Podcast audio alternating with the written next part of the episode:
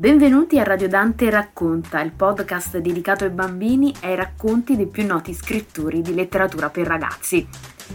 Tratto da favole al telefono di Gianni Rodari, leggiamo insieme Il Re Mida. Il Re Mida era un grande spendaccione. Tutte le sere dava feste e balli, finché si trovò senza un centesimo.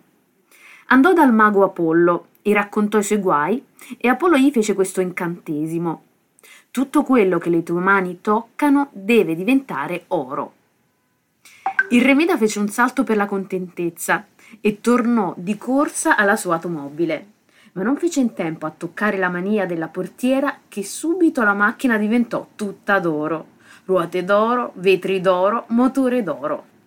Era diventata d'oro anche la benzina Così la macchina non camminava più e bisognò far venire un carro coi buoi per trasportarla. Appena a casa il Remida andava in giro per le stanze a toccare più cose che poteva. Tavoli, armadi, sedie e tutto diventava d'oro. A un certo punto ebbe sete.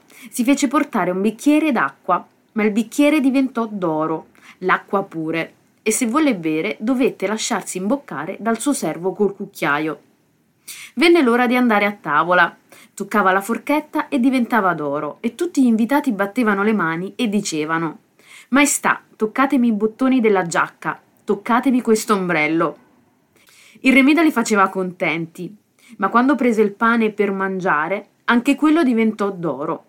E se volle cavarsi l'appetito, dovette farsi imboccare dalla regina.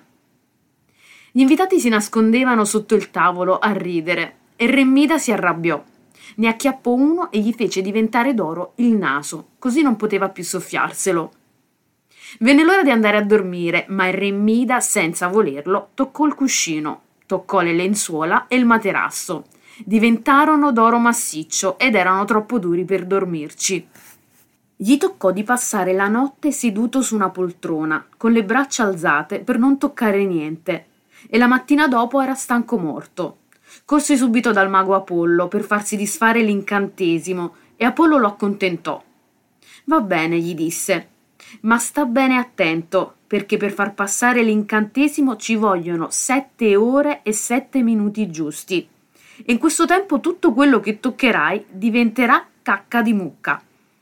Il Remida se ne andò tutto consolato e stava bene attento all'orologio per non toccare niente prima che fossero passati sette ore e sette minuti. Purtroppo il suo orologio correva un po' più del necessario e andava avanti un minuto ogni ora. Quando ebbe contato sette ore e sette minuti, il re Mida aprì la macchina e ci montò. E subito si trovò seduto in mezzo a un gran mucchio di cacca di mucca, perché mancavano ancora sette minuti alla fine dell'incantesimo.